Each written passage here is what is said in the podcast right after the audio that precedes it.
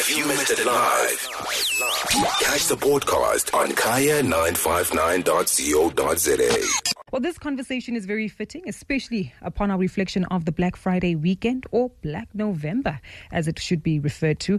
And that's the fact that we always see some irresistible quote unquote specials that we uh, uh, see during this time of the year.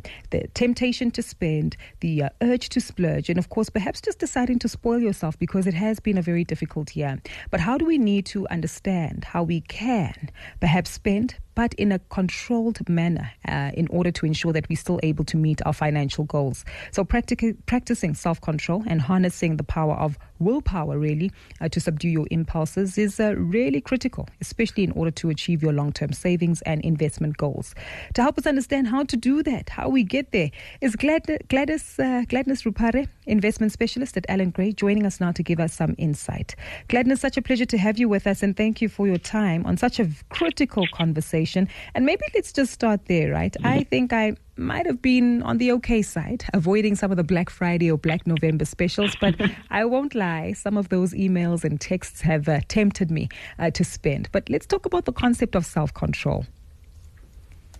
Hi, Gugu. Thank you for having me. Um, yeah, self-control in a world full of instant gratification seems, um, you know, almost impossible. But I think as we approaching the festive season, I think it's important for us to, you know, remember the goals that you set for yourself. Remember in January that you said uh, you're going to put aside, you're going to save, you're going to invest you're going to have short-term goals. You're going to have medium-term and long-term goals. So, so that still applies, um, you know, over the festive season. Um, and I think with, self-control comes self-awareness, right? Um, so we have to be aware of when we are tempted to swipe um, more than uh, we should. Um, being in situations where, you know, maybe you are perhaps under pressure or perhaps stress, you know, you tend to swipe a little bit more. So I, I think a, a, lot of the self-control comes with um, self-awareness and being mindful of when you go beyond uh, your budget. And this is very critical, right? Because the truth is, some of these skills can actually be taught from a very young age. I'm reminded yes. of social media videos where little children would be given sweets and told, hey, don't touch it. Just wait because if you wait for long enough, you'll actually get another one. Um, mm. Some children give in and others don't. And it's much like us in our adulthood where sometimes we try our best to exercise self control, but then we also give in. So, talk to us about the concept of the marshmallow test and what we can learn from this in delayed gratification. Yes, I mean the, marshmallow test is a famous one, right? Um, I think it was conducted um, by a psychologist at Stanford University in the 60s. Um, and what that psychologist did is that he put a marshmallow in front of nursery school children and then promised them to um, that they will have another one if they waited 15 minutes. So of course, some children failed and some children did brilliantly. But it's um, you know it, it goes to show that you know whatever your marshmallow is, um, you know it's worthwhile actually you know being patient and sort of delaying that gratification for you um, to, to, to, to sort of um, over the long term um, to benefit from, you know, compounding. So I'm speaking to investing now, bringing it back to that, that, that, that instant gratification, you know, makes you sort of fall behind in terms of your long-term goals. So it's always important to be a long-term investor, a long-term um, saver as well. And just to keep your goals in mind, just going back to my first point, remember what you promised yourself at the beginning of the year. Um, and you know, the festive season shouldn't change any of that. Yeah, but gladness, let's tell the truth. It's easier said than done, right? because by the time you look at your goals and the budgets that you've set, but once you're in that store or you're on the online yes. uh, app, um, it, it does, you know, lead into a level of temptation. So help us understand why it is so difficult. Is this based on, you know, psychological fundamentals or just a lack of clear financial discipline?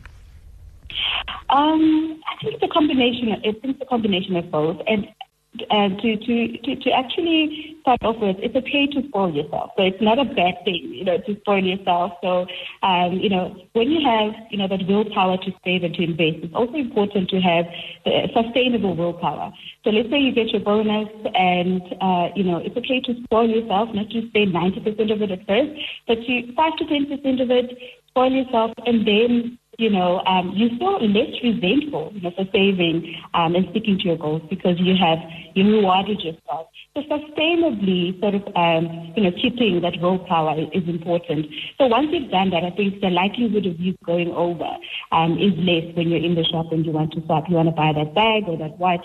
Uh, because you have built yourself, um, and then, then that's enough. Then you, you start to focus back. So I think it's important for us not to be very draconian about the approach to investing and saving, but to be quite um, reasonable with it. And, and that's how we're going to sustain ourselves. 100%. Uh, maybe let's talk about the necessary plans we have to put in place, right? We know that the B word is never left too far behind. Budget, yes. budget, budget, right? Budget, uh, uh, Exactly. But I understand that there's an if then planning technique that we can uh, potentially mm. use uh, to, to, to minimize the risk of temptation. Talk to us about this.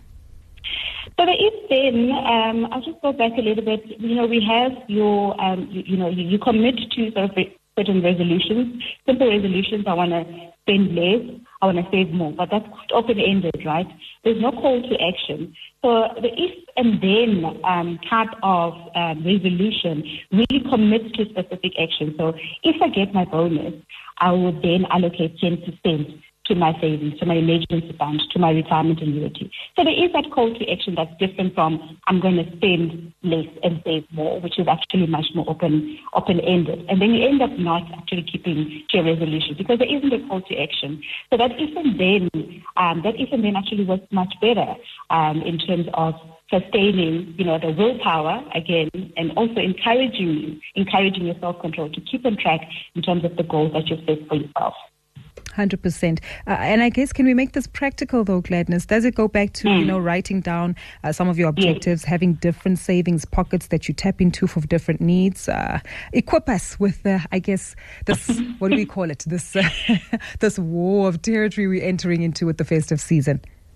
Oh my goodness. There is, of course, there is no one size fits all. I think our situation, different situation is different, but I think it's important um, like I said at the beginning, to be to be quite self-aware. Um, be aware of when you overspend, right, uh, and remove yourself from those kind of situations first of all. And think back to last year, and we know the the, the definition of insanity, right? Like doing the same thing and thinking that you're going to get a, a, say, um, uh, you know, a different result. So it's important for, for, for us to reflect back and say, what did I do wrong last year?